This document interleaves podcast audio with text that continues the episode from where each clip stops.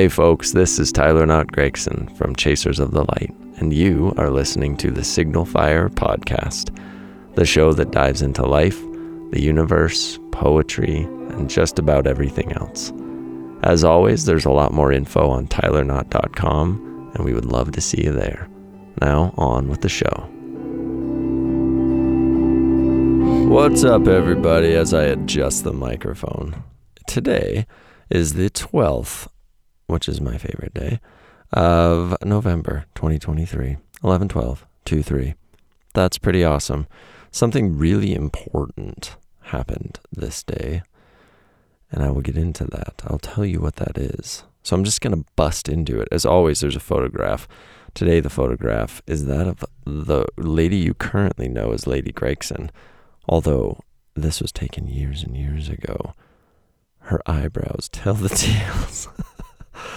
She wouldn't like me saying that, but she knows. She knows she overplucked back in the day. Uh, anyway, it's 11 12 23. this one is called You Meet Them and Know on this the Sunday edition of Signal Fire. I hope you're liking this. If you are liking this, share it with somebody who is not already liking this and then get them liking it. And then this community will grow. And that's awesome. Anyway, let's do it. Here we go. Excuse me while I clear my throat. Here we go. This is a story you do not know, but often ask of. This is the story of us, or at least the origins of us. Buckle in.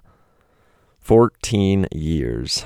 I say the words, but I don't understand the weight of them. Heavier than I expected, but heavy like the gravity that keeps me from floating off into the great nothing my mind is sometimes pulled towards not heavy like anchor that pulls me down into the night of the sea, heavy like vital, like fundamental to the fabric of myself, crucial to what I am, what I will be, heavy like solid, like sturdy, like the steel roll cage in the race car my brain feels like at all times, the insurance against the corner taken too swiftly, the inevitability of flipping over and over again into the wall.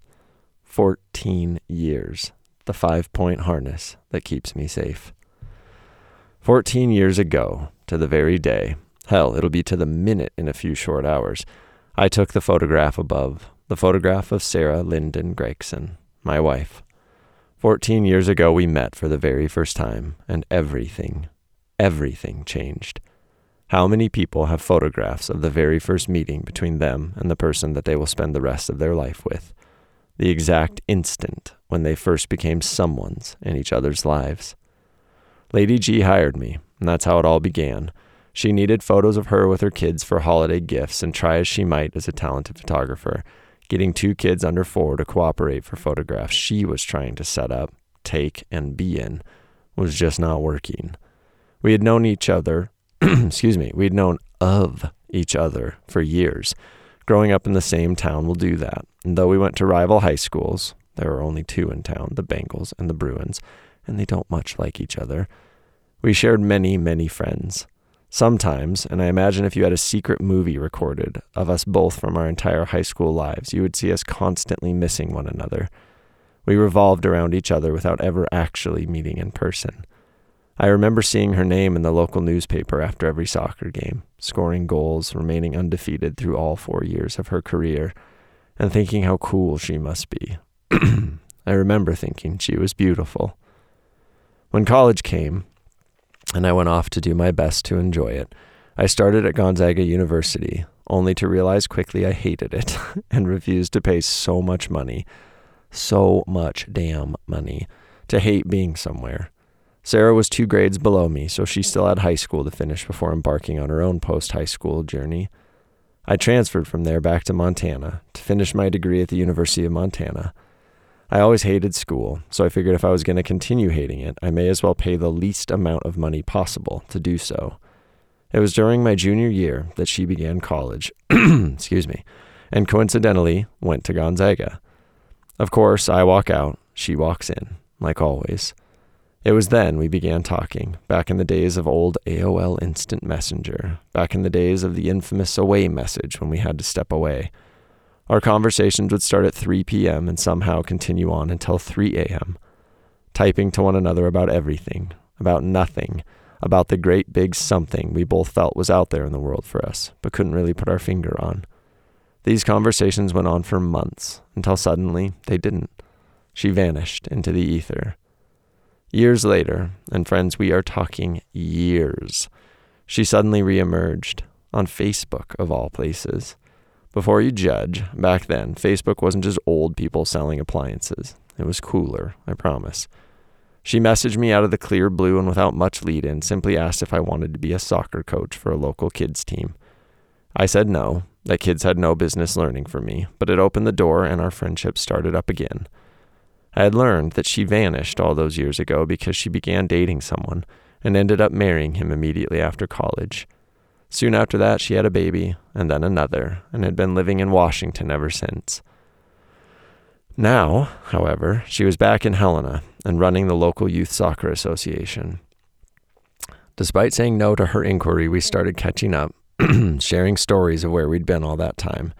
She'd found out I'd been slowly building my own photography company, shooting a few weddings alone. I found out she had shot one too, but more hobby than anything else. A few days later, right after her birthday, she asked me if I'd be willing to take some photos of her and the kids to use as holiday gifts. Obviously, I said yes. I still have all of those photos, those of Henry and Addie as such tiny people, those of Sarah and the first time she ever looked into my lens. I didn't know it then, but I think I really did believe that those photos would be the first of thousands and thousands and thousands I would take of her over the years to come. That smile, smiling back at me with light in those eyes, all over this world.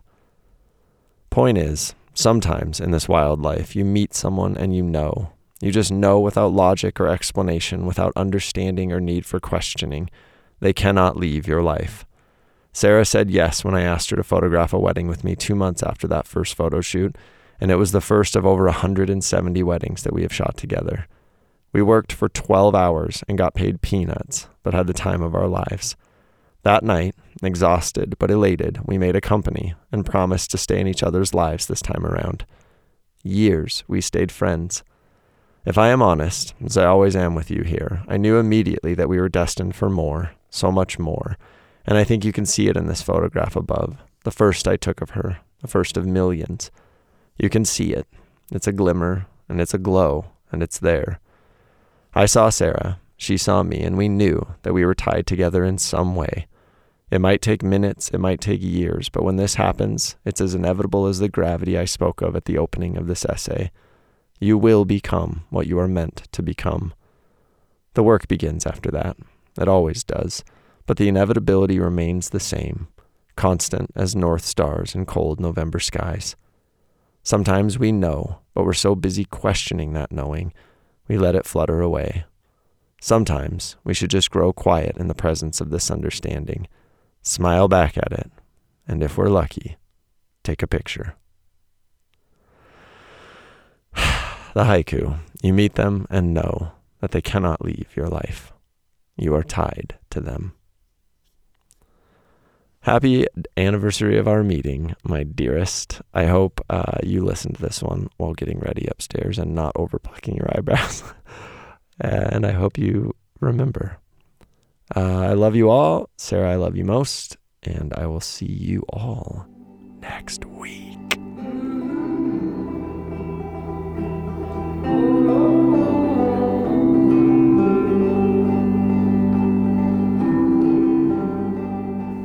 This beautiful Signal Fire intro and outro music was graciously provided by my best buddy, Gregory Alan Isakov. If you're not yet listening, you're missing out head to GregoryAlanIsakov.com for more. Thanks, buddy. I love you.